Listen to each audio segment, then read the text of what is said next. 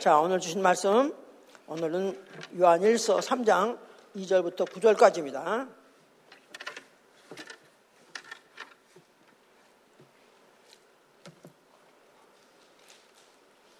3장 2절부터 9절까지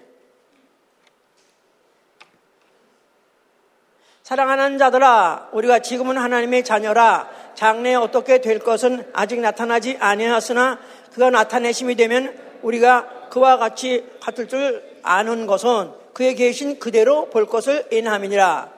주를 향하여 이 소망을 가진 자마다 그의 깨끗하신 같이 자기를 깨끗하게 하느니라. 죄를 지은 자마다 불법을 행하나니 죄는 불법이라. 그가 우리 죄를 없이 하려고 나타내신 바 된 것을 너희가 아나니 그에게는 죄가 없느니라.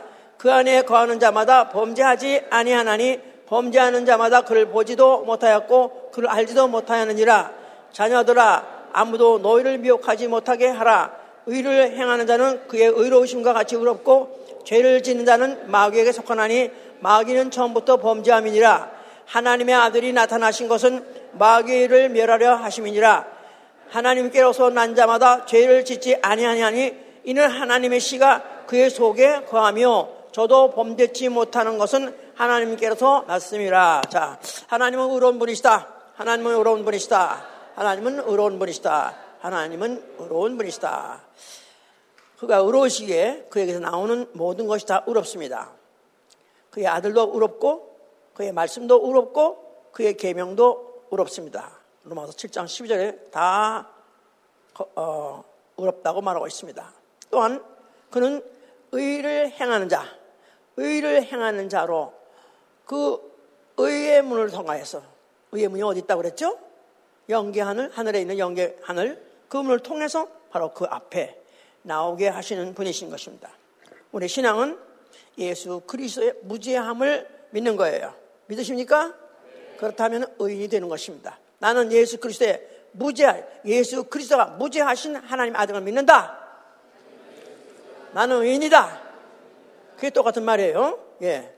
그런 사람의 생활은 이제 죄의 유혹을 이기고, 죄의 유혹을 이기고 예수 그리스도의 의로우심과 같이 의에 행하는 생활, 예수 그리스도의 의로우심과 같이 나도 의에 행하는 생활. 이게 바로 우리의 신앙 생활인 것입니다.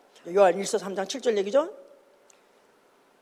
왜 그렇게 해야 되냐면은 우리는 다만 예, 은혜로 믿음으로 의롭다면 받았어요. 그렇죠? 의인이 됐어요. 그러나 우리가 갈 길이 있습니다. 갈 길은 반드시 이 의인의 길을 통해서 의의 문을 통과해서 아버지 집에 가야 되는데 만약 그렇지 못할 경우 어떻게 되느냐? 로마서 5장 9절에 그렇게 말하고 있어요. 우리가 그의 피로 인하여 의롭다함을 얻었으니 이제 진로 하심에서 구원을 얻을지라 서 진로 하심에서 구원을 얻을지라 예수의 피로 의롭다함 받았다면 의인된 거예요 이미. 그런데 문제는 아직도 남아있어요. 진로하심에서 구원하는 일이 남아있다 이 말이야. 진로하심에서 구원받아야 될 일이 남아있다. 그러니까 아직 우리의 구원이 완성된 게 아니에요. 영혼이 다만 의롭다함을 얻는 것이지만은 그러나 의롭다고 쳐주는 것이지만은 그러나 아직도 우리가 의롭지 않은 육체 가운데 있기 때문에 이게 아직도 발목을 잡고 있는 것이죠. 그래서 히브리서 12장 4절은 뭐라고 말하냐면 너희가 죄와 싸우되 피 흘리기까지 싸우라는 거예요. 너희가 죄와 싸우되 피 흘리기까지 싸우라.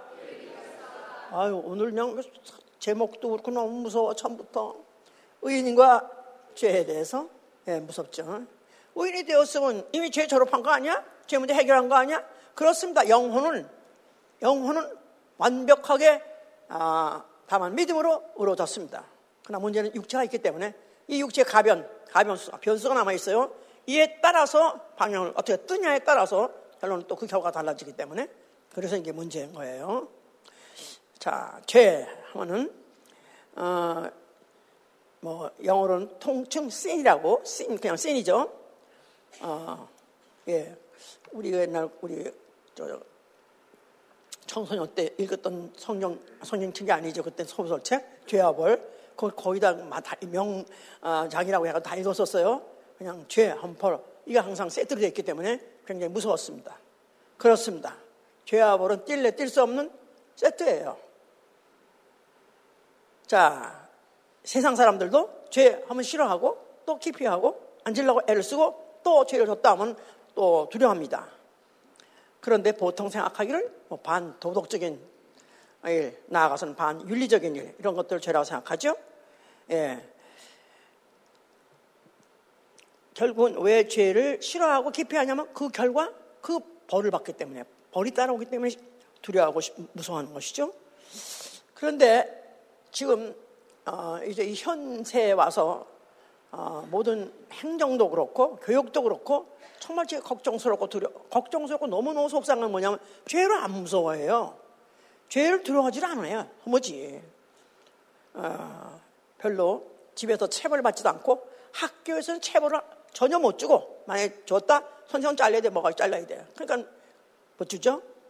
더군다나 또 이제는 현행법 나라의 법을 어겨도 그것도 체벌을 못 줘요. 그래서 거의 기소가 점점 기소가 줄, 어, 줄어들고 나아가서는 형량을 매겼어도 그대로 또 다 집행하지 않고 중간에 풀어주고 이런 식으로 해서 점점 점점 죄를 안 무서워합니다. 왜냐하면 벌을 못 주니까 벌 받지 않는 걸 받기 때문에 어 저 좀 그거 그거지 뭐 지난해는 안 되나 걔는 똑같은 거야 이러면서 뭐. 그래서 그야말로 코웃음 치는 것인데 이제 문제죠 이게 지금. 어, 죄는 종교에서도 말하고 있어요. 종교에서도 죄를 어떻게 하면 기피할까 해서 고행을 하고 또 그래서 그것 때문에 죄를 안 질라고 해서 수도원도 어, 지었고 또 수도원에서 가, 어, 스스로 감방을 만들고 거기 살기도 하고 그렇게 어떤 죄를 피하려고 하는 것도 다 종교의 다 노력입니다. 마찬가지로 성경도 죄에 대해서 말하고 있어요. 그런데 성경에 대한 죄는 우리는 정말로 잘 알아야 됩니다. 왜냐하면 그 결과가 있기 때문에 결과. 자, 이 성경의 창세기부터 시작해가지고 계시록 끝까지 한 어떤 성경도 빼놓지 않고 다 말하고 있는 공통점은 죄입니다. 그래서 성경의 주제가 뭐냐면 죄예요. 만일 우리가 하나님을 믿어야 되는 이유도 죄 때문에 믿는 것이고 왜 우리가 교회를 다녀야 되냐면 그것도 죄 때문에 교회를 다니는 것이고 오늘 성경을 왜 들으려면 죄 때문에 또 들어야 되는 거예요. 왜? 죄 해봐서 죄. 여기 털컥 내려앉지 않는 삶. 나는 하늘을 봐도 죄가 없고 땅을 봐도 죄 없다. 그게 지옥 가는 거야, 이제.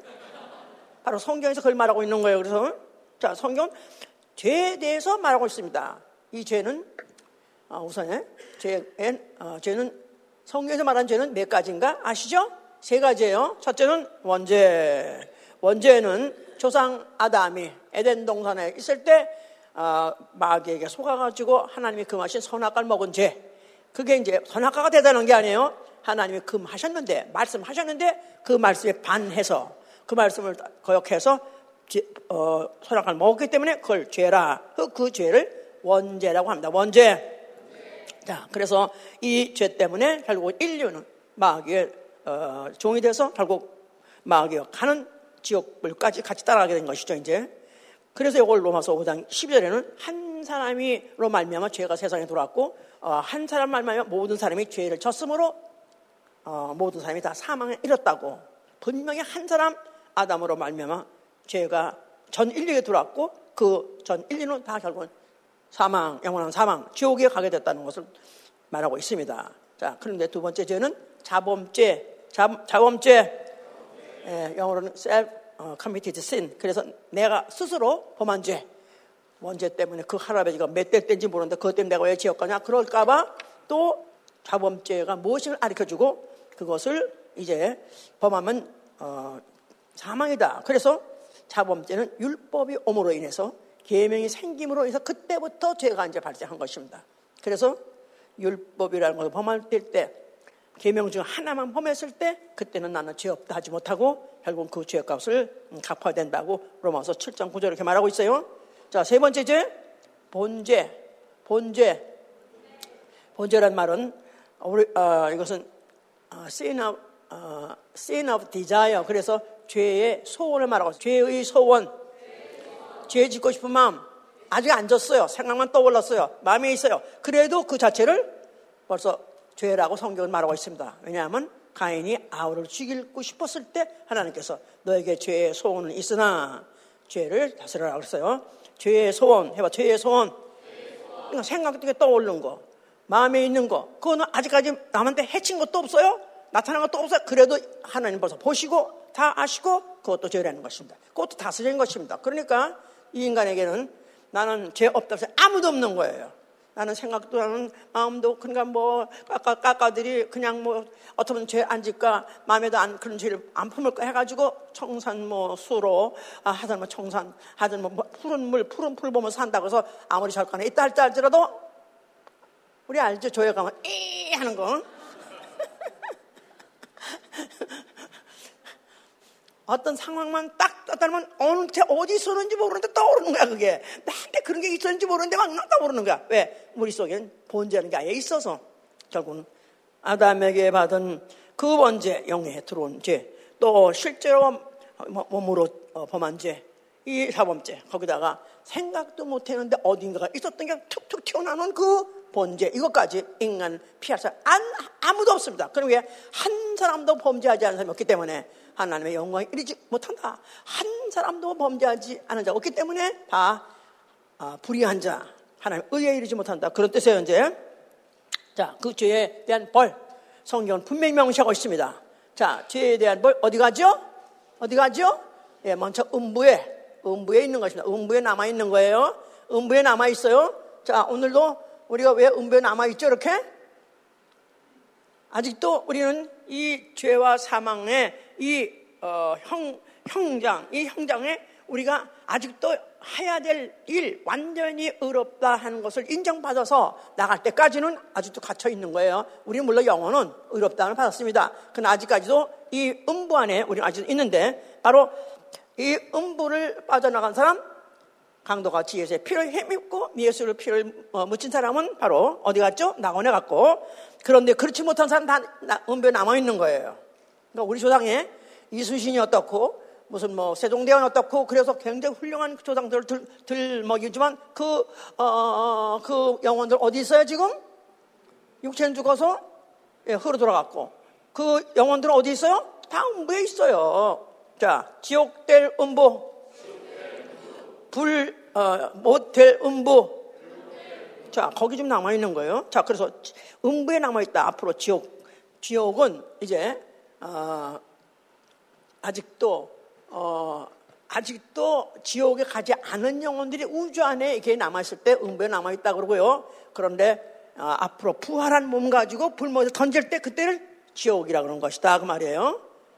예, 그런데 어, 벌을 받는 거 중에 하나 예수를 믿는다, 교회를 다닌다 하는 사람들 중에도 또 벌 받은 사람이 있으니 바로 하늘내라 갔다 할지라도 어디 있다고요? 성박 어두운 곳에. 성박 어두운 곳에 내, 내, 내친다 그러지 않았었어요? 예, 그렇기 때문에, 어, 죄를 지면은 죄값을 받는 것이 물론 음부 안에 지옥, 지옥에 가는 것이고 아니면 하늘에 간다 할지라도 또 만약에 그 의에 못 미친다면 하늘나라 가서도 슬피 울면서 일어가는 곳 바로 성 밖에 있다는 사실 명심하시기 바랍니다. 자, 어, 그러면서 또 성경을 명시하기를 죄의 원흉은 누구냐고 또 말하고 있어요. 죄의 원흉은 누구죠? 예, 마귀는 처음부터 범죄한 자라고 그랬어요. 마귀, 처음부터 범죄한 자. 죄의 원흉. 예, 죄의 원흉. 예, 천사장. 어, 이 그가 내가 마음에 이르기를 아, 하나님과 같이 되리라. 내가 하나님의 목별 위에 나를 높이리라 하면서 아, 이제 범죄한 그 사단, 사단을 하나님이 음부에 가둬가지고 큰 심판을 거쳐서 지옥 보내려고 가둔 것 바로 이것이 음부라고 그랬었어요. 바로 그 마귀, 바로 사단이 이제 루시 뭐 포라 하고 루시카 이름을 루시엘이 했던 그가 바로 이제 죄의 원흉입니다. 이렇게 죄의 원흉을 따로 죄를 짓는 천사를 발생하게 하고 천사가 죄를 짓게 하는 원인이 되게 하고 그로 인해서 전 인류가 죄를 아, 그 마귀에게 속아가지고 죄를 짓게 돼서 결국 마귀에 따라 지옥 가게 됐는데 바로 죄의 원흉이 사람이 아니라는 거, 요, 어, 인류의 조상 아담이 아니라는 거 이것은 굉장히 중요한 거예요. 그게 만약 인류의 조상이 인류의 조상이 죄의 원흉이었다면 인류는 전체, 전 인류는 소용없습니다. 그런데 천사가 죄의 원흉이기 때문에 처음 범죄한 때 거기 속아서 그게 속했던 것이다 이 말이에요. 속했는데 이제 만약에 그 후에 다른 이 죄가 전혀 무관하신 바로 의로우신 분 예수 그리스도에 속하면 속하면 구원을 받을 수 있다. 그렇게 해놓으려고 이렇게 갈라놓은 것이다. 그 말이에요. 예. 자, 이제 아담이 범죄해가지고 에덴 동산에 쫓겨났습니다. 일단 이제 쫓겨나서 그 영혼 앞으로 이제 때가 되면은 마귀와 함께 지옥을 이제 가게 되게 돼 있는 것이죠. 그래서 인류는 의를 떠나 불순종의 아들들이 됐다고 말했어요. 인류. 그러니까 아담 이후에 모든 어, 사람들 다 의를 떠나 불순종의 아들들이 되었다고 말하고 있어요. 의를 떠나 불순종의 아들들이 되었느니라. 예, 그래서 전 인류는 지금 그 이후에 전 인류는 다 의에 관계없이 불의한 자요. 또 나아가서 불순종의 아들들이 된 것이죠, 이제. 자, 이런 가운데에서 하나님이 이스라엘을 택했고, 뭐 이스라엘에게다가 모세를 통해서 율법을 주셨어요. 율법. 자, 그래서 여호와의 율례와 법도 또 나아가서 이제 그 계명인데 그 계명을 지금 몇 가지를 줬다고요? 613가지나 줬다 그랬어요. 자, 그러니까 계명 해봐서 계명. 자그만치 계명이 613가지인데 그 대표로 우리가 알고 있는 잘 기억하고 있는 계명이 뭐냐면 10계명이에요. 10계명. 예. 그래서 10계명은 어 1, 2, 3, 4계명까지는 대신 계명이라 하고 신에 대한 계명, 신에 대해서 지켜야 될 계명, 대신 계명이라 해요. 만약 그거를 범하면 죄라고 그래요. 누구한테 범죄한 거죠? 하나님께 범죄한 거예요. 그렇죠? 예. 그런데 대인 계명, 제 첫, 한번 해볼까? 갈, 갈 시간이 많은데. 어. 자, 제일 처음에 나 외에 다른 신이 없다. 나 만약 그, 그걸 만약 어긴다면 그러면 그것도 죄. 그 다음에 또 우상을 어, 만들어 섬기지 말라. 또 세 번째 하나님의 일을 망령되이 걸지 말라. 네 번째, 안식일 범하지 말라. 그것까지가 대신 계명이에요. 그러니까 신에 대한 계명을 어겼을 때는 대신 계명 어겼을 때는 이건 죄하고 그 죄는 누구한테 진 거다? 하나님께 진 것이다 이 말이에요. 그 안식일을 대체한 주일 대해서 똑같은 얘기야. 만약에 주일 범하면은 누구한테 범한 죄? 하나님께 막 구역장 아니 목사님 아니고 그 다음에 자, 사, 계명까지는 하나님께 범한 죄. 그 다음에 5계명, 네 벌을 공경하라. 뭐, 가늠하지 말라, 도둑질하지 말라, 탐하지 말라, 거짓 증거하지 말라 해가지고, 그 다음에 여섯 계명은 다 누구한테 범한 죄? 살인하지 말라. 거기까지 합해가지고, 이거는 대인계명, 대인계명. 이걸 허물이라고 합니다. 허물. 자, 영어로는 iniquity. 그리고 저, 죄는 sin. 그리고 허물은 iniquity. 그럽니다. 그러면 이거는 누구한테 범한 죄? 사람한테 범한 죄예요. 그죠? 그런데 성경은 그렇게 말하고 있지 않습니다. 열왕기상 8장 50절 보세요. 열왕기상 8장 50절.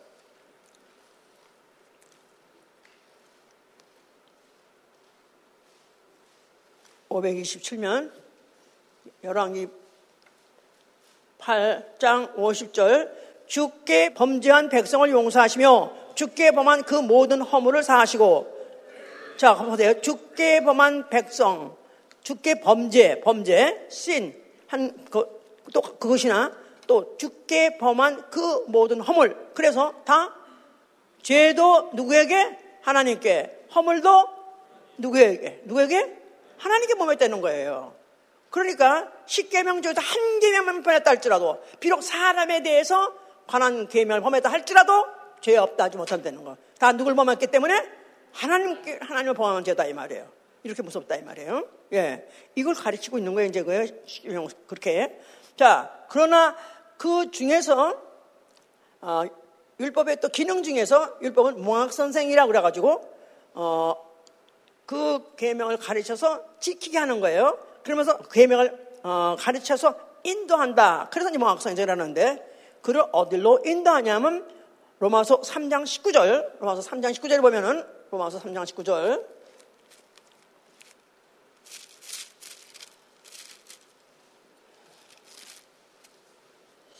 우리가 알거니와 무릇 율법이 말하는 바는 율법 아래에 있는 자들에게 말하는 것이니 이는 모든 입을 막고 온 세상으로 하나님의 심판 아래에 있게 하려면 율법을 주신 목적?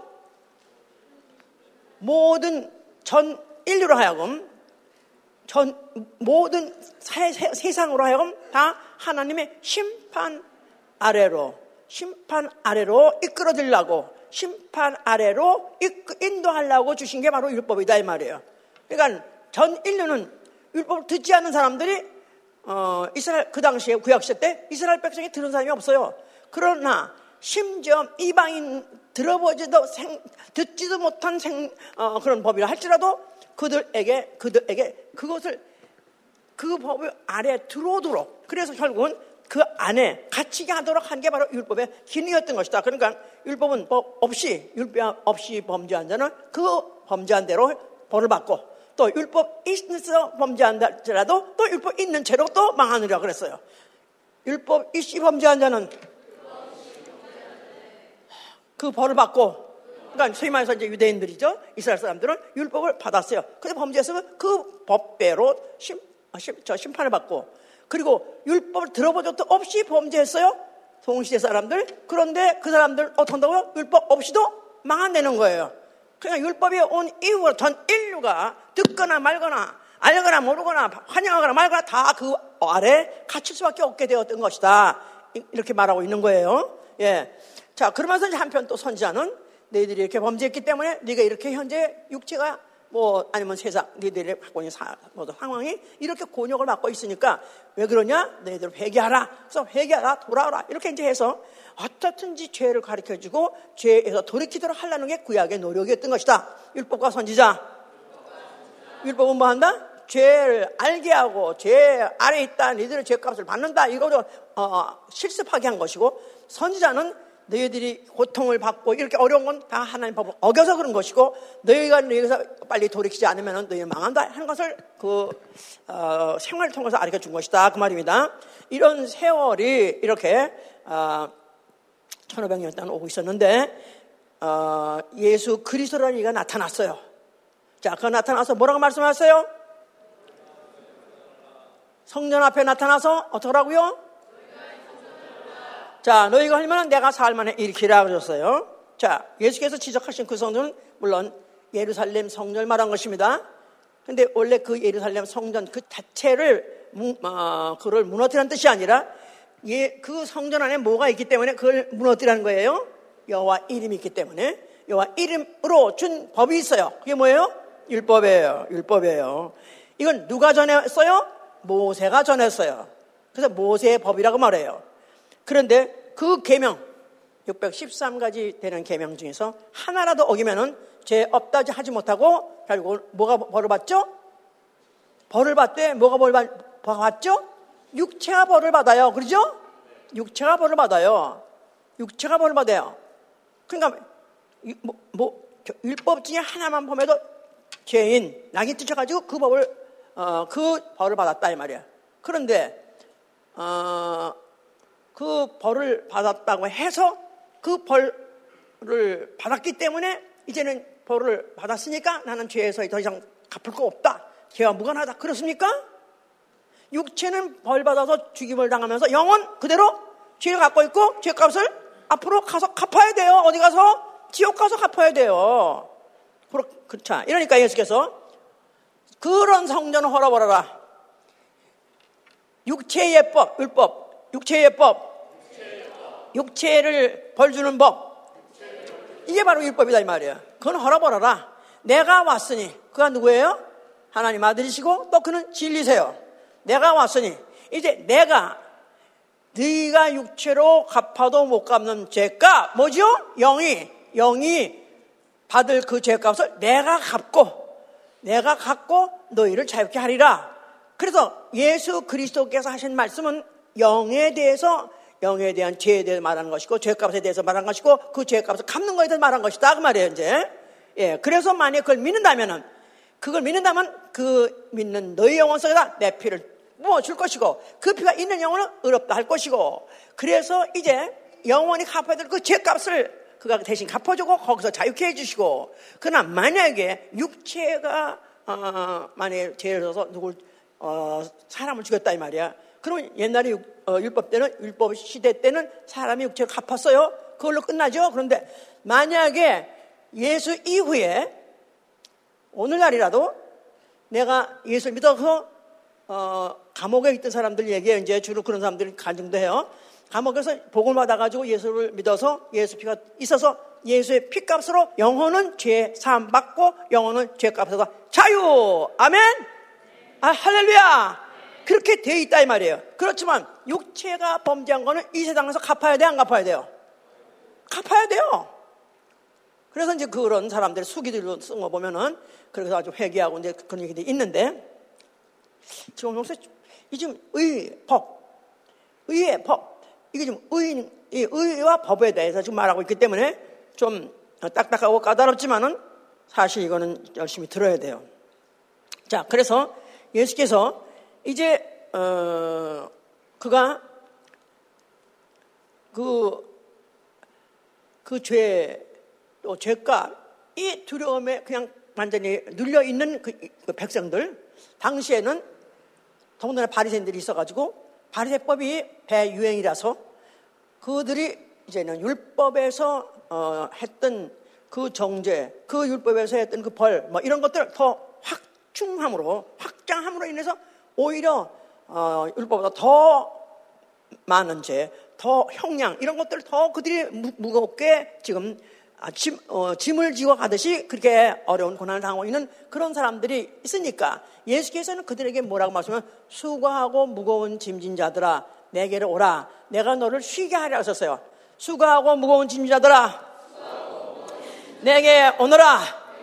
내가 너희를 쉬게, 쉬게 하리라 나는 마음이 온유하고 겸손하니 내 멍에는 가볍고 내 짐은 가벼우니라 그랬었어요. 그러면서 그 예수께서 그 수고하고 무거운 짐진자 하니까 우리 같이 그냥 생활고 때문에 지게 지고 짐지고 그런 거 하는 거그 말이 아니에요. 율법 때문에 거기다 확장된 바리새법 때문에 그들이 수고하고 고통하고 무겁게 힘들게 그냥 죽을 마시고 그야말로 지옥까지 살고 있는 자들에게 내가 너를 쉬게 하리라. 내가 너를 짐을 멍에를 가볍게 해주리라. 이렇게 그 말씀하신 거예요. 그러니까 결국 예수 그렇게 해서 결국은 그가 아, 이제 육체로 오시면서 그가 그 육체로 앞으로 그가 인류의 죄에 관여하고 인류의 죄값에 대해서 관여할 것을 여기서 말씀하신 것이죠. 그러면서 이제 어떤 가늠한 여자 사건을 이제 또 동시에 또 성경 기록하고 있는데요. 어떤 여자가 가늠하다 현장에서 잡혔어요. 그 당시에 그 죄값을 갚으려면 그냥 어, 재판할 것도 없이 만약 그, 자, 그 자리에서 목격한 자가 세 명만 있으면은 그들의 어, 동의에 의해서 그냥 현장 집행해서 직결 처분하는 게 바로 그 당시의 법이었어요. 그런데 그때 바리새인들이 보고 있다가 그 여자가 가늠하는 걸 보고 난 다음에 제깍 채가지고는 그냥 끌고 예수 앞에 왔습니다. 지네들이 죽일 수 있는 것도 안 죽이고 그걸 끌고 예수 앞에 온 것은 예수한테 무슨 어, 예수를 시험해서 어떻게든지 저로 갔다가 그를 어, 예수를 제거해 버리려는 그런 생각에 그들이 그와 같이 끌고 왔다 그랬죠. 그랬는데 예수께서 어, 이, 이, 여자가 이렇게 이거 얘기할 필요 있어? 예, 자, 이렇게 죄를 지는 걸 우리가 목격했는데 이 여자 어떻게 했으면 좋겠습니까? 자, 모세는 이런 여자를 어떻게 해라? 돌로 치라 했는데 선생께서는 어떻게 뭐라고 말하실 것입니까? 그랬더니 예수께서 뭐랬어요? 아, 이건 내가 또 말해야 돼. 그랬겠지? 예수께서는 뭐라고 써요? 아무 말도 안 하셨어요. 그렇고는 엎드려가지고 뭐라고 뭐라고 썼다 그랬죠?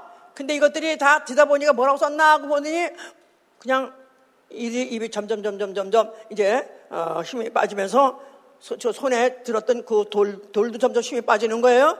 그랬는데 또다시 또 어, 뭐라고 또 쓰시니까 그들이 이제 그러고 쳐다보고 있었는데 예수께서 이제 일어나서 하신 말씀이 너희 중에 죄 없는 자가 먼저 돌로 치라 그랬죠? 너희 중에 죄 없는 자가 먼저 돌로 치라. 죄, 죄를 지적하셨어요. 너희가 이 여자 죄 짓는 거 보고 현장에서 직결 처분하려고 죄를 갖다 벌 줘야 되니까 벌 받아야 되니까 네가 해, 하려고 한 것이지 그랬는데 너희 중에서 죄 없는 자가 먼저 돌로 치라는데 그걸 딱 쳐다보는 순간에 그들이 다 읽어 따라 읽다 보니까 한 사람도 자기가 죄 없다 할 사람이 없으니까 할 수 없이 그들이 도를 놓고 양심의 가책을 이렇게 가지고 다 떠나가더라 그랬죠? 예. 자, 그러니까 결국은 예수 그리스도께서 무슨 죄를 지적하셨을까요? 하여튼 죄 하는 순간에 듣다 보니까 뭐라고 뭐라고 쓰신 것 중에 아무것도 죄 아니라 아무도 없는 거라 다 죄인이라 그러니까 할 수 없이 그들이 양심의 가책을 겪어서 다 간 거예요. 결국은 예수 그리스도 앞에 죄 없다 할 자는 없다 그 말이에요. 예수의 계명 앞에 예수의 말씀 앞에 죄 없다 할 자는 아무도 없느니라. 자, 이걸 먼저 보여준 거야, 이제. 보여준 거야. 자, 그런데도 불구하고 아직도 철딱선이 없는 이 바리새인들이나 군중이라든가 대제사장이랑 결국은 예수를 갖다가 뭐라고 말씀만 하면은 참남하다 참남하다 저는 하나님께 무엄한 죄를 범하는 자다. 하나님한테 어떻게 저렇게 말할 수 있냐? 하나님이 자기하고 하나라 하나라 하질 않는가? 내가 그에게서 나왔다 하지 않는가? 그러니까 내가 그와 함께 보좌에 앉을 것이다. 이게 도대체 그들이 용납할 수 없는 죄. 완전히 이건 죄 중에 죄죠. 그래서 결국은 예수 갖다가 그의 인격도 죄가 없고 알고 또 그의 능력도 그야말로 그들이 사모하는 그 인격 능력인데 불구하고 그가 예수 갖다가 그걸 갖다가 아, 사형 내려가지고 결국 예수 갖다가 죽음에 아, 뭐라 붙였던 것이죠. 자 예수께서 죽으시면서 뭐라고 말씀하세요? 다 이뤘다. 무엇을 다 이루셨을까요? 무엇을 다 이루셨을까요? 왜 대답을 못해? 뭐를 다 이루셨을까요? 예수가 죽으신다. 그 말은 뭐, 왜 죽으셨어요? 죄값을 치르신 거예요. 죄값을 치른 거예요.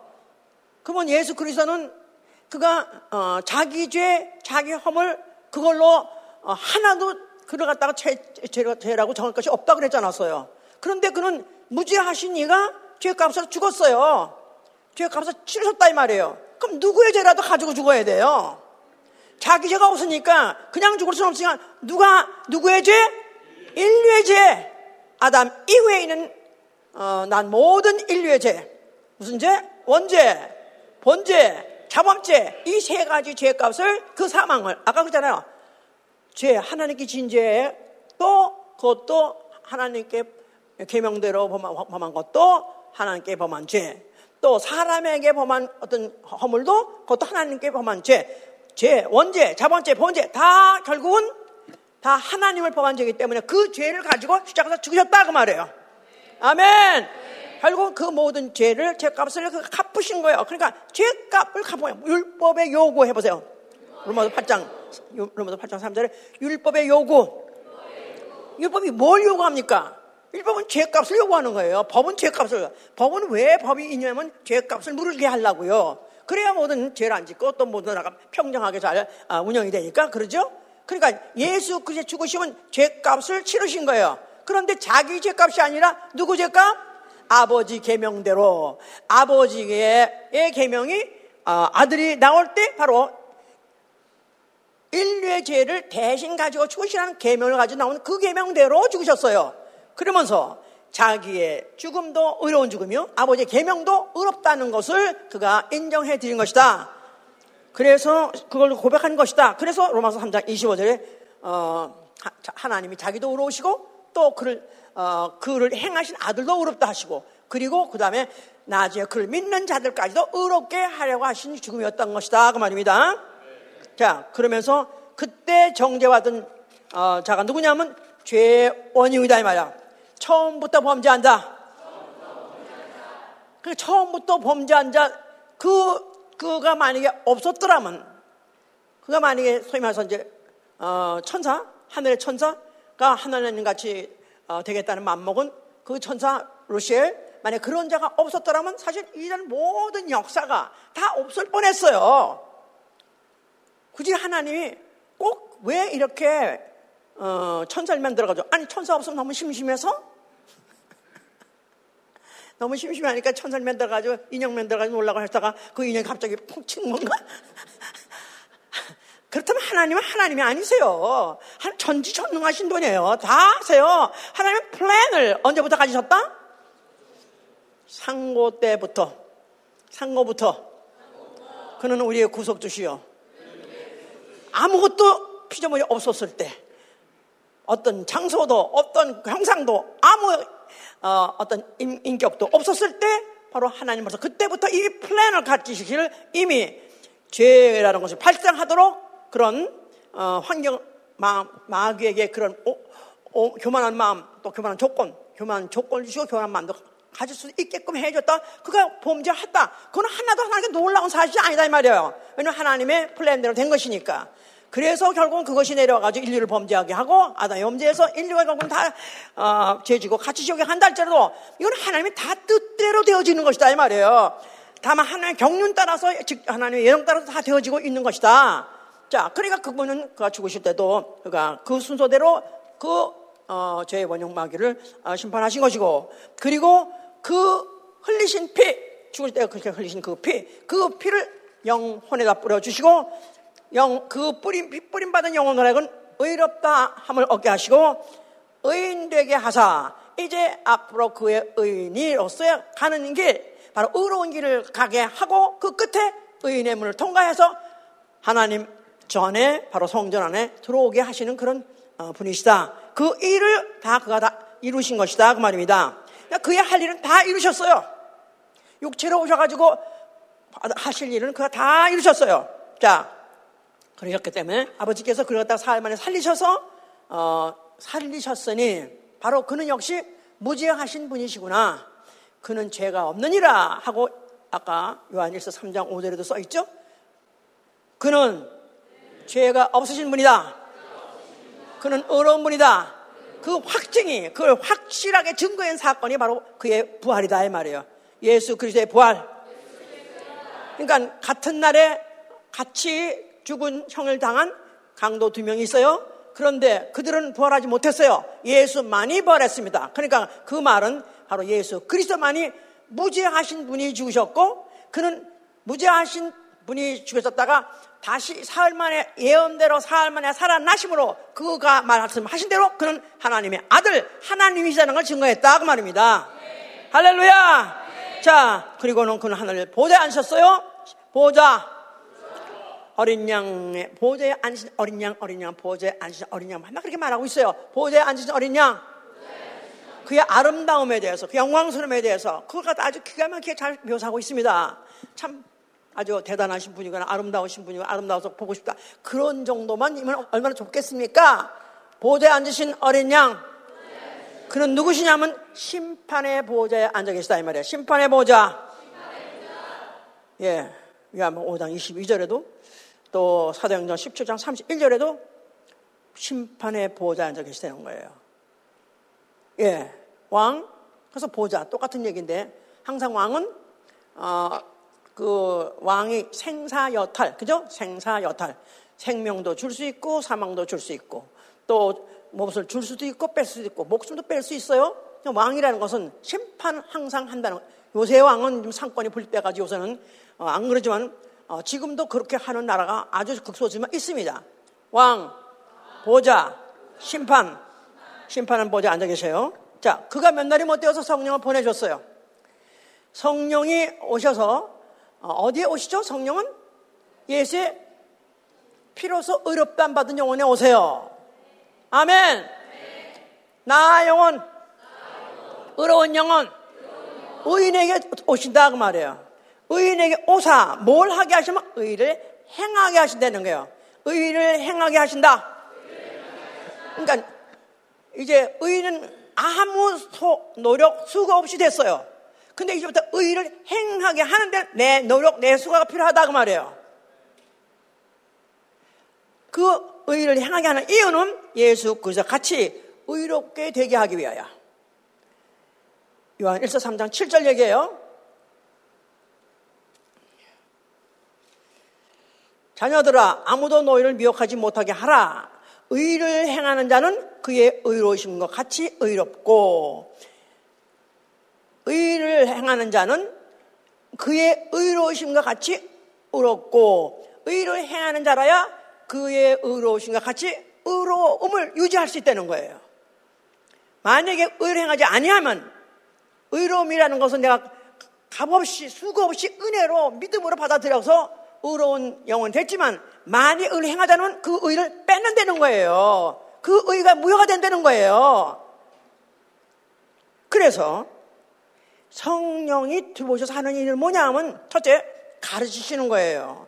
의에 대하여 심판에 대해서 가르친다고 사도행전 24장 25절에 써 있어요.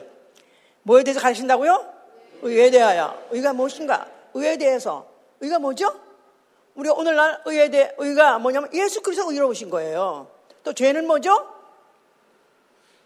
나를 믿지 아니하며 뭐 16장 9절에 죄에 대하라 함은 나를 믿지 아니하며 이 세상에 뭐 많은 죄들에 대해서 다뭐 분류해 놓고 다그 아, 죄값에도 말하고 있는데 예수님이 그때로부터 시작해 가지고는 이제부터 도대체 죄가 뭐냐? 나를 믿지 않는 게 죄다. 예수 믿지 않는 것.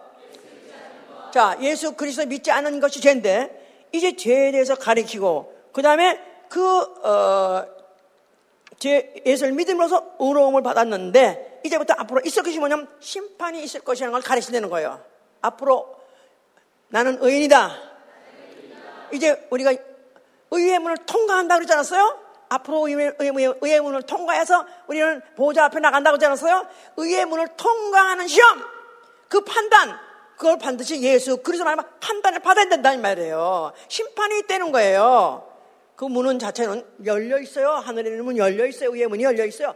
열려 있는 문이 할지라도 그 열려 있는 문은 이미 통과를 받았기 때문에 그냥 열렸다는 뜻이죠. 만약 아직 통과를 못했으면 그 문은 닫혀 있는 문이랑 마찬가지 아니에요. 그 하나랑 문이 열려 있어요. 근데 아예 들어가지 못한다. 그 말이죠. 이제. 자, 이래서 그러면 내용이 뭐냐? 가르치는 내용이 뭐냐? 성령이 의에 대해서 가르친다 그러는데 뭐에 대해서 가르치냐면 예수 그리스도의 말씀에 대해서 가르치는 거예요. 예수 그리스도의 말씀 모세의 말씀이 아니라 모세의 전한 말이 아니라 예수 그리스도의 말씀에 대해서 가르치는 거예요. 왜냐하면 요한복음 12장 어, 12장 보세요. 요한복음 12장 오늘 굉장히 승리 없고 어, 매력 없는 그런 말이라 할지라도 이거는 의, 심판, 이제 말하기 때문에 중요한 것입니다.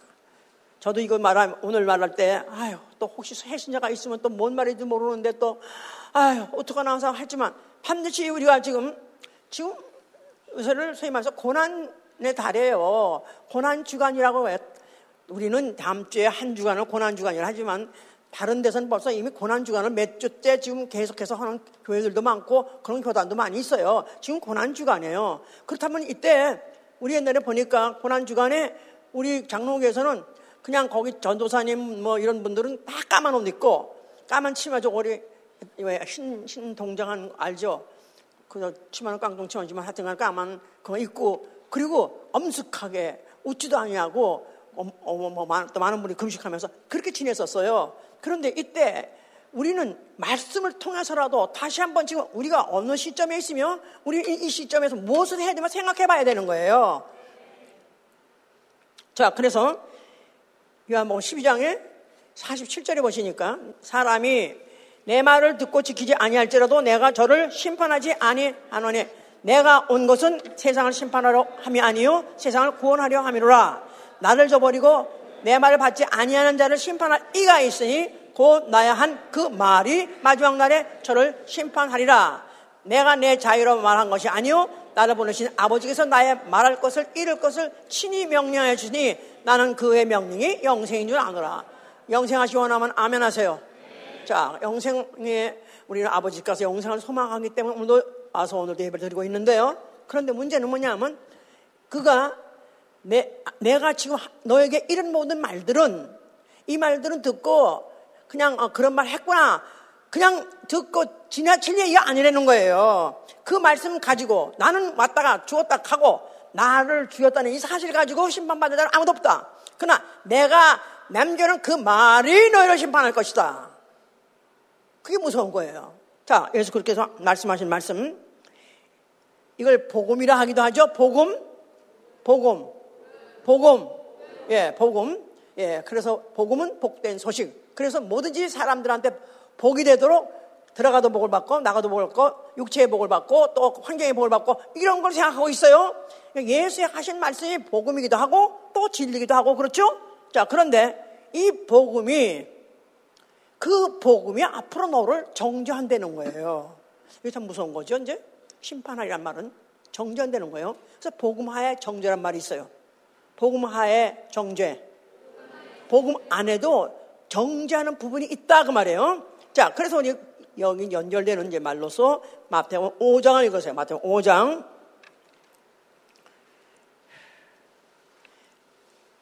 오장 17절 보시면은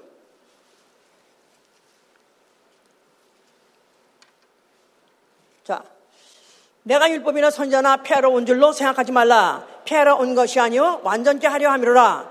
진실로 너에게 이르노니 천지가 없어지기 전에는 율법의 1.1획이라도 반드시 없어지지 아니하고 다 이루리라. 그러므로 누군지 이 계명 중 지극히 작은 것 하나라도 버리고 또 그같이 사람을 가르치는 자는 천국에서 지극히 작다 일컬음을 받을 것이요 누군지 이를 행하며 가르치는 자는 천국에서 크다 일컬음을 받으리라 내가 너에게 노니 너의 의가 서기관과 바리새인보다 낫지 못하면 결단코 천국에 들어가지 못하리라. 자, 너희 의가 서기관과 바리새인보다 더 낫지 못하면 서기관 바리새인들이 율법의 몇 가지 계명? 613가지 그 플러스 확장하고 또 확중한 그 법을 가지고 지켜서 의로, 의롭게 된 사람이 바로 그 사람들 의다 이 말이에요. 율법의 의. 율법의 모든 법을 지켰을 때 그들이 갖고 있는 그 의, 바로 그 의보다 더 크지 않으면 결단코 어떻게? 천국에 들어가지 못한다는 거예요. 자, 그러면 우리 중에서 613가지 율법을 오늘 만에 지키라 하면 지킬 사람이 있어요? 덜커덕 하시죠, 덜커덕 이제. 내가 율법이라 천지하나 폐하러 온 줄로 생각하지 말라. 폐하러 온 것이 아니요. 완전케 하렵니다. 그 법에 부족한 부분이 있는 것을 내가 체험으로 인해서 온전케 만들겠다. 그 말이에요. 천지가 없어지기에는 율법의 1.1액이라도 반드시 없어지지 않고 다 이루리라. 누가 이룬다는 겁니까? 예수께서 이룬다는 것이죠. 그러면 누군지 이 계명 중에 하나라도 작은 것 하나라도 버리거나 만약에 그것을 갖다 별거 아니다 그런다면은 그는 천국에 가장 작다 일컬음 받을 것이고 그러니까 너희 의는 서기관과 바리새인보다 더 나아야 된다 그러는 거예요. 여기 이를 듣고 어 나는 문제 없습니다. 그럴 사람 있어요? 자, 그 다음에 또 보니까 옛사람에게 말한 바 살인치 말라 누군지 살인하면 심판을 받게 되리라 하였다는 것을 너희가 들었으나 나는 너에게로니 형제에게 노하는 자마다 심판을 받게 되고 형제에 대하여 나가라 하는 자는 공에 잡히게 되고 미련한 놈이라 하는 자는 지옥 불에 들어가리라 아니 옛사람이 누굴 말하는 거예요? 옛사람? 율법 시대 사람 바로 율법을 왜 지금 저촉을 율법에 그 당시에도 저촉을 받고 있는 그런 율법을 지켜서 의롭다고 의로워진다고 믿고 있는 사람들, 뭐 당시에 다 유대인들이죠. 예, 거기에 물론 바리새인, 서기관 다 포함되어 있는 거예요. 자, 그런 사람들이 그런 사람들이 에게 말하는 바 살인치 말라. 만약에 살인, 어, 살인 안 했는데요? 그랬더니 그러면 형제에게 노하는 자 그도 심판을 받게 되고 나아가서는 어, 만약 형제에다가 나쁜 놈, 병신, 미련함 했다면 지옥 불에 들어간다는 거예요. 누구 말이에요? 이거 누구 말? 예수 말씀이에요. 지옥불에 들어가라. 그러므로 뭐 예물을 재단에 드리다가 거기서 내 형제가 뭐망을 드릴 만한 있는지 생각하거든 예물을 재단 앞에 두고 가서 먼저 형제와 사화하라. 그리고 너를 송사하는 자가 만약에 있다면 그와 먼저 어, 송사하는 자에게 어, 가서 먼저 그에게 가서 그와 먼저 화목하라. 화, 화합하라. 이것부터 말씀했었어요. 내가 호라도 남김없이 다 갚기 전에는 결단코 거기서 나오지 못하리라. 아, 노해, 노해도, 욕만 해도 안 된다는 거야. 거기서, 뭐, 어, 거기가 어디에요? 결단코, 거기서 나오지 못했는데 거기가 어디에요? 지옥불에서. 또, 그 다음에 27절에 가면, 간원치 말라 하였다는 것을 너희가 들었으나, 나는 너에게 노니 여자를 보고 음욕을 품는 자마다 마음에 이미 가늠한 자. 만약에 내 오른 눈이 범죄하면 뽑아버려라. 또 왼눈이 범죄하면 차라리 뽑아버려라. 차라리 그러고도 지옥 가지 않는 것이 낫고 낫느니라 하고 말씀하시면서 누구든지 아내를 버리거든 이혼 증서를 줘라. 또 그로 인해서 이혼하게 되면 그 다른 사람에게 음행하게 하고 네가 음행 조장죄다. 이것도 결국은 거기서 이것을 해결하지 못한다면 홀이라도 네가 다음에 엎어하면은 결국은 지옥 행을 면치 못한다 그 말이에요.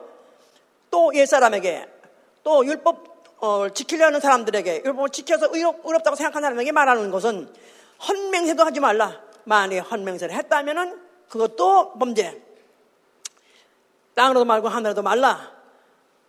내 머리도 말라. 너 한토록도 시고 검게 할 수 없음이라. 오직 너는 다만 말은 옳다, 옳다, 아니라, 아니라만 할 수 있는 자격이 있지. 그 이외에는 다 악으로 쫓아나니라. 악행이라. 또 눈으로, 눈은 눈으로, 이는 이로 갚으라 하였다는 것을 너희가 들었으나 내가 너에게 노니 악한 자를 해적지 말라. 누구든지 오른편 뺨을 찍어도 왼편 뺨도 내놓고 겉옷 달라면 속옷까지 내줘라. 어마어마하죠. 또 내 이웃을 사랑하고 이제 원수를 미워하라. 그래서 이웃은 사랑하고 이웃 어, 원수는 미워하라는 건 그거는 어, 율법에 있는 말이에요. 그러나 내가 너에게 이제 하는 말은 원수를 사랑하며 너희를 핍박하는 자를 위하여 기도하라. 축복 기도하라는 거예요. Oh my God. 이게 바로 누구의 계명? 예수 그리스도의 계명이에요. 모세에게 613가지 줬던 그 계명 플러스 그걸 무시한다는 거 아니에요. 무시하는 게 아니야. 거기서 거기서 지금 폐한 것은 지키지 않아도 되는 것은 제사법. 성전에서 제사 드리는 그 법만 예배하고는 율법에서 말하는 계명을 다 그대로 지키라는 것입니다. 아니 거기다 플러스까지 했어요. 플러스까지 했어. 아니 이 법을 지킨 사람이 누가 있어? 어? 아니 이런 법을 누가 과연 지킬 수 있어서요? 있어요, 없어요? 아무도 없어요. 차라리 이거 지키면 지옥 게 낫지. 아니, 그 지옥 가는 게 아니라 그냥 지옥 갈 텐데 지킬 수가 없어. 누구만 지킬 수 있어요? 선생님밖에 없어요. 당신밖에 없지. 그렇죠. 그게 바로 십자가에서 죽음을 보여준 것이다. 그 말이에요. 아무도 이런 법을 지킬 수 있는 자가 아무도 없습니다. 다만 의로운 이는 오로지 예수 그리스도 한 번뿐이다 이 말이에요. 아멘. 아멘. 그러니까 완전히 예수 그리스도의 계명, 율법으로 정죄받지 못한 사람이 이 계명을 들으면 다 손들어 버리는 거야. 손들어 버려. 당신 뺏기 없습니다. 십자가 죽는 그건 순간에 내용을 안다면이죠. 내용을 안다면. 그래서 결국 예수 그리스도의 그 의, 그게 보통 의냐 이 말. 예수는 이걸 다 지켰어요. 다 지키셨어요. 그러니까 그 의 앞에 나는 그냥 무릎을 꿇는 수밖에 없어요. 나는 다만 죄인입니다. 나는 다만 죄인 중에 쳐놓고 나는 아주 괴수입니다. 나는 걸레입니다. 나는 시궁창, 시궁창입니다. 나는 정말 그의 의 앞에 완전 포기하는 것이죠. 자, 그러면 우리는 이제 완전히 이제는 어, 그래서 이걸 안다면 그가 어떻게 의로우신 분이 그 의로를 행하시면서 그 피를 우리에게 주셨는가? 그 피가 우리 속에 있을 때 어떤 피가 들어왔는 걸 많이 안다면 죄를 못 보면 되는 거예요. 아까 저 요한일서 3장 이렇게 말하죠. 그 씨, 그 씨로 난 자는 범죄치 아니한다는 거예요. 예수의 피, 예수의 씨, 예수의 피를 받아 아멘 하세요. 내 안에 영혼에 그 씨를 받은 거예요. 그 씨를 받은 자는 그 피로 그 씨로 난 자는 범죄치 아니하매니 왜냐하면 그가 그에게서 났습니다. 죄를 안 짓는다는 거야. 안 짓는다. 아니 안 짓는 정도가 아니라 못 짓는다고 썼네. 못 짓는다고. 못 짓는다. 아니 못 짓는다? 정말 못 어떻게 안 짓는가? 질 수가 없다는 거예요.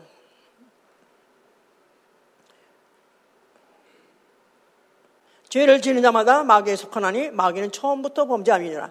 하나님의 아들이 나타나신 것은 마귀를 이를 매라려 하심이니라.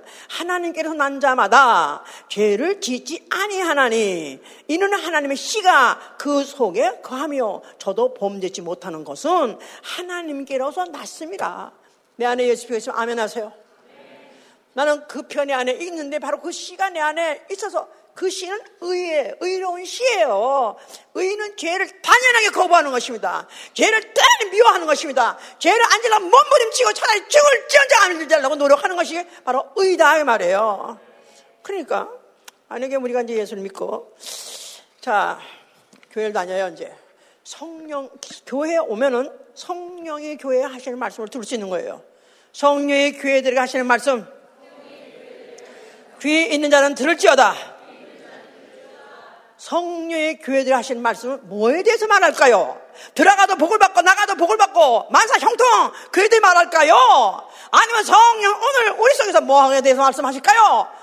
계시록 3장, 2상 3장 다 회개하라! 회개하라! 회개하라! 뭘 회개하는 것입니까? 그의 의에 미치지 못하는 부분. 예수 그리스도의 그 의에 미치지 못하는 부분. 시작도 못했는데요. 어떻게 거기까지 갑니까? 그래도 거기까지 가려고 노력해야 된다 이거야. 노력해야 된다 이거야.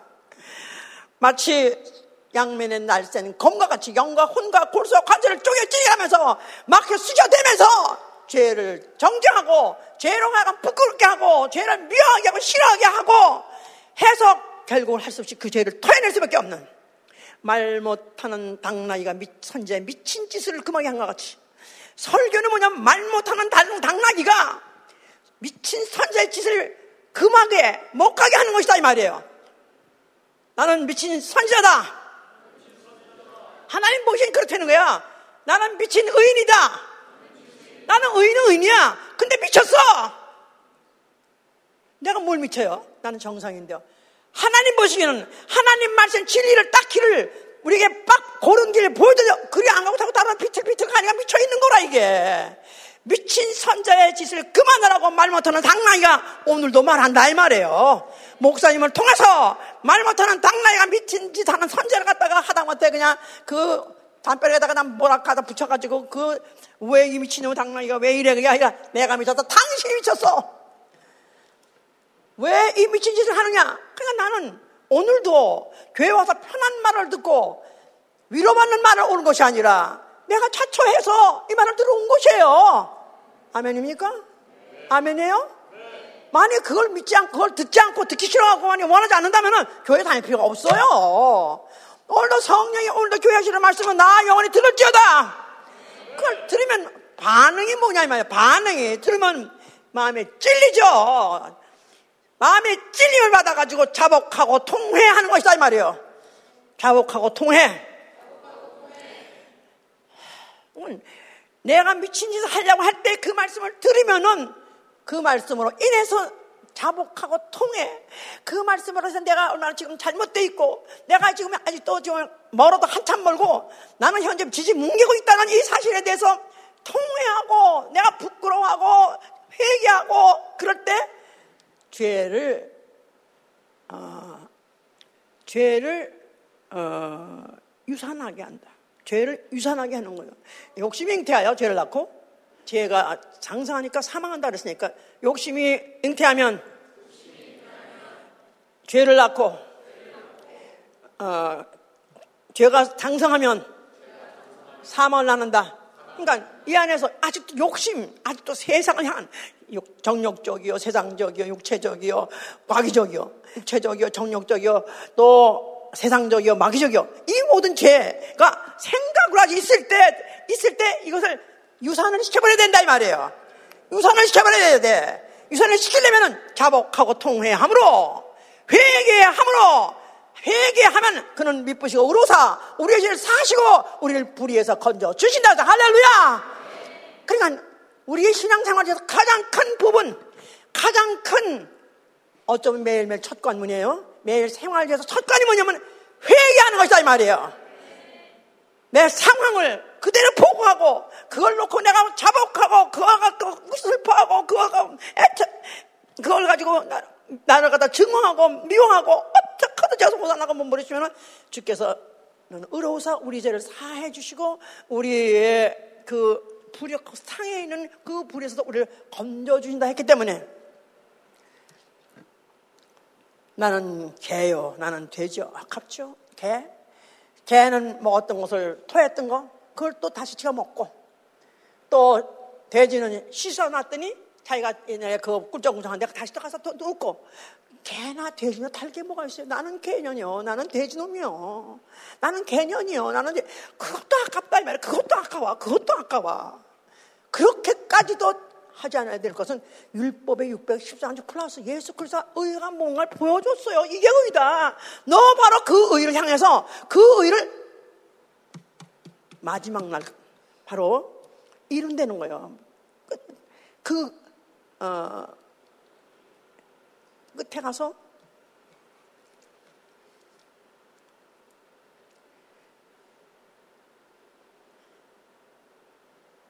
18절에 보니까 진실로 너에게 이노니 천지가 없어지기 전에는 율법의 1.1역이라도 반드시 없어지지 아니하고 다 이루리라. 다 이루리라. 누가 다 이뤘다고요? 예수 그리스도만 다 이룬 게 아니라 너희가 만약 내 시가 너희 속에 있으면 너희가 이루고 만드는 것입니다. 우리에게 숙제가 있어요. 예수 그리스도와 같이 율법의 610장까지 개명 말고 거기다 플러스한 그 의, 거기까지도 이루려는 것을 놓고 그것을 목적으로 하고 그렇게 하려고 몸부림치라 이 말이에요. 나는 개새끼요. 나는 돼지새끼요. 아니 그보다 더 못하잖아요. 개 돼지는 지 먹은 거나 하죠. 얼마나 이 속에서 얼마나 악하고 얼마나 얼마나 악하고 온난하고 얼마나 더러운 생각이 치사스럽고 더럽고 정말 교활한 생각이 얼마나 하루도 고막 얼마나 많이 떠오릅니까? 그러나 우리가 우리가 회개하고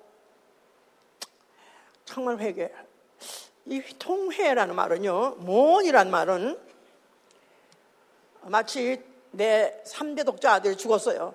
근데 그 독자의 시체를 붙잡고 오는 과부 엄마 같이. 그렇게 눈물, 콧물을 다 쏟는 거. 그게 뭐니에요? 잘못했습니다가 아니라, 잘못했어요. 그게 아니라, 진짜 눈물, 콧물이 다 나. 그러니까 항상 물로 씻고 말씀을 깨끗하게 하사. 물로 씻고 말씀을 깨끗하게 하사. 물로 씻고 말씀을 깨끗하게 하사. 통회라는 말은 눈물이 반드시 흘려야 돼요. 그래서, 어, 다윗이 말한 것 같이 주의 보다는 나의 눈물병이로 소이다. 바로 내가 자비하고 긍휼한 하나님 앞에 와서 내가 통회합니다. 그 말은 나는 눈물, 콧물, 가래, 내 안에 있는 액체 다 쏟을 정도로 그런 회개를 해야 된다. 그 말이에요. 나는 그런 거 해본 적 없는데 해보셔야 돼요. 해보셔야 돼요. 그래서 물로 씻고, 그래서 거기 히브리서 10장 22절에 뭐랬냐면 마음의 뿌림을 받고 양심의 악을 깨달았으니 마음의 뿌림을 받고 양심의 악을 깨달았으니 마음의 뿌림 뭘 뿌림 받았죠? 뭘 받았 뿌림 받았어요 마음에 예수의 피를 피 뿌림 받았잖아요 그 의를 사람이 이룰 수 있는 최고의 의 율법 그런데 사람이 이룰 수 없는 하나님 아들만이 이룰 수 있는 하나님만이 이룰 수 있는 그 의, 아까 말한 그 일보다 더한 그 의, 바로 그 의, 바로 예수 그리스도로가 그 의, 뿌리신 그 의의 피를 내 영혼에 받았다 이 말이에요. 그래서 내 그것을 뿌림 받고 난 다음에 나는 양심이라는 게 거룩한 양심이 생겼어요. 깨끗한 양심이 생겼어요. 그런 바람에 그 양심의 악을 깨달았고 이제 몸을 맑은 물로 씻었으니 몸을 맑은 물로 씻었으니 참 마음과 온전한 믿음으로 하나님께 나아가자. 하나님께 나아가자. 우리 어디 가는 길이에요 지금 현재? 우리는 예수의 피로 의롭다 안 받은 영혼이 의인의 길을 가는데 지금 어딜 가야 된다고요? 의의 문을 통하자는 하나님께 나아가자. 의의 문으로 나아가자. 갈 때 거기 절대적으로 필요한 게 뭐냐면 물로 맑은 물로 몸을 맑은 물로 씻었으니. 그래서 통회 자복하고 통회 눈물 콧물 다 흘리면서 내가 죄를 통회하고 아파하고 후회하고 다시 결심하고 안 하겠다고 제발 살려달라고. 나 화가 나. 다시는 내가 또 나에게 또 하늘 또 주시나면 이제부터 내가 또 그렇게 살아보겠다고. 이런 걸 매일 반복한다 할지라도 반복한다 할지라도 하다 하다 보면 점점 점점 가다 보면 죄가 떨어져 나가는 거예요. 바퀴가 흙, 흙, 을 묻히고 올라온 바퀴가 한번 어, 구렁텅이 지나갔다 들어갔다가 다시 올라와서 땅을 가잖아요. 깨끗한 그런 어떤 무슨 세멘트 콘크리트 pavement 올라 날 굴러가면 가다 가 면 점점 떨어져 나가는 거지. 반복해서 회개하고 반복해서 회개하고 반복 회개하다 보면 점점 점점 그 앞에 의로운 심령이 생겨 그 앞에 나아갈 수 있는 것입니다. 마지막에 바로 그 외문이 열린 문이 내가 얼마나 들어갈 수 있도록 하나님께서 우리를 받아 주실 것이니까 그렇게 하실 위해서 축원합니다. 너무 중요한 것입니다. 바로 이 올해 2024년에 이 고난 주간에 오로지 할 일, 내가 중점적으로 내 심혈을 다 기울여서 예수 그리스도는 그 율법의 그 의를 다 이루신 걸 말할 것도 없고 또 하나님의 완전한 의를 이루시느라고 그가 얼마나 고난받고 얼마나 고통하셨습니까? 그러니까 그 모든 의가 어떤 의인지 안다면은 그 의를 정해놓으신 그분이 말씀하셨기 때문에 그 향해서 가는 것입니다. 하는 데까지 하는 거예요. 쭉쭉 하는 거예요. 그러므로 인해서 우리가 내 영혼 육체 빠져나갔을 때 오늘 당장적으로 낙원이지만 그러나 주님 오셔서 주님이 바로 그 보좌에 앉아 계실 때는 그때 바로 나 영혼이 그 의의 문을 통과해서 그 앞에 나갈 수 있는 여러분 되시기를 예수님으로 축원합니다. 기도합시다. 나는 예수 못 믿겠다. 그러실 분도 있을 거예요. 또 아니면은 이 교회 더 이상 못 다니겠다. 어떻게 내가 저걸 따라가냐. 예, 그런 생각은 누구에나 다 있습니다. 우리 중에서 한 사람도 나는 할 수 있다는 사람 없어요. 다만 죄인이 어쩌다가 그 죄값을 대신 치러주신 예수 그리스도 바로 그 죽음을 인정하고 그리고 그 피를 받아가지고 값없이 의롭담을 받았으니 이제 나는 그 죄값 사망 그분은 대신 치러졌는데 나는 내가 십자가에서 죽음을 통해서 그를 치를 수 있는 자신은 없고 나는 어떻든지 이제 그 의를 힘 입고 그 앞에 나가려 할 때 이제부터라도 그 말씀대로 우리 어떻든지 그 의라고 참 발전하신 그 말씀대로 살라고 작정하고 목표를 놓고 하나하나 하나하나 한 가지 한 가지 매일매일 매일 자복하고 통회함으로 인해서 그 앞에 나갈 수 있는 여러분 되시기 위해서 축원합니다. 기도합니다.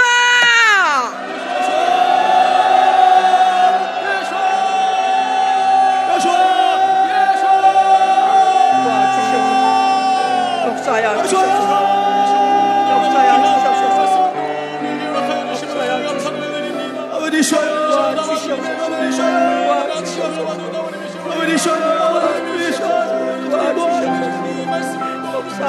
주시옵소서 우리 잘못했습니다 저희가 많이 되게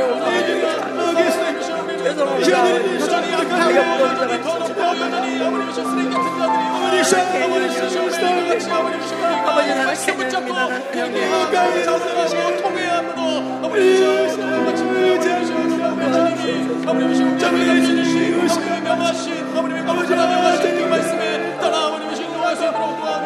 나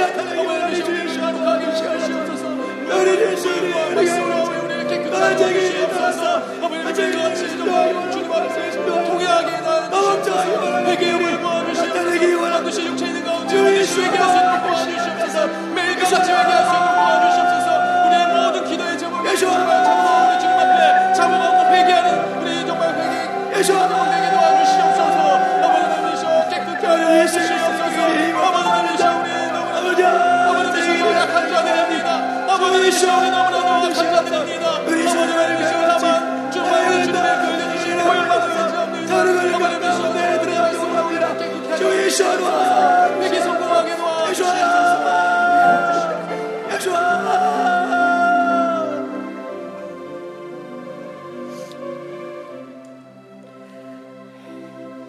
자, 이런 말이 성경에 있다는 거. 과거에는 중요하게 생각하지 않았습니다. 근데 성령 받고 말씀을 배워가다 보니까 하나하나 말씀이 이제는 그냥 쓰여 있는 하나의 사람의 픽션, 사람의 이야기 아니라 하나님 말씀에게 믿어지면서 이제는 그 말씀이 다 나를 정죄하고 나를. 이제는 무시할 수가 없습니다. 내 영혼이 살아나서 그래요. 나 양심이 살아나서 그래요. 하, 하여튼 뒤로 갈 수는 없으니 앞으로 가겠습니다. 도와주시옵소서. 다시 한번 기도합니다. 여호와 아버지 쉬어요. 어머니 쉬어 아버지 쉬어요.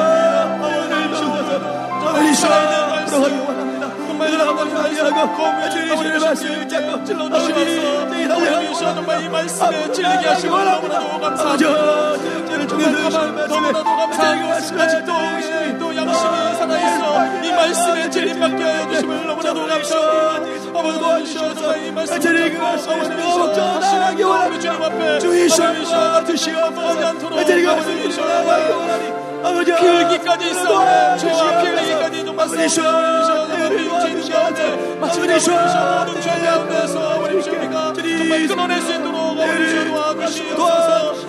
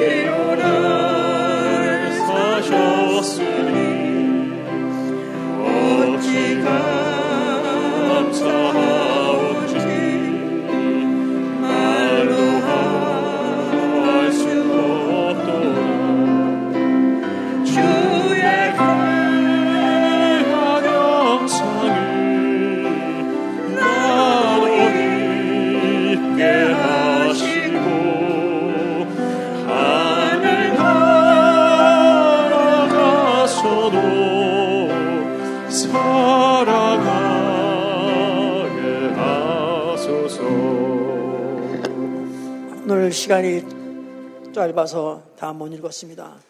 오늘 집에 돌아가신 다음에 반드시 마태복음 5장을 1절, 1절부터 끝절, 끝절까지 몇 번이고 읽으세요.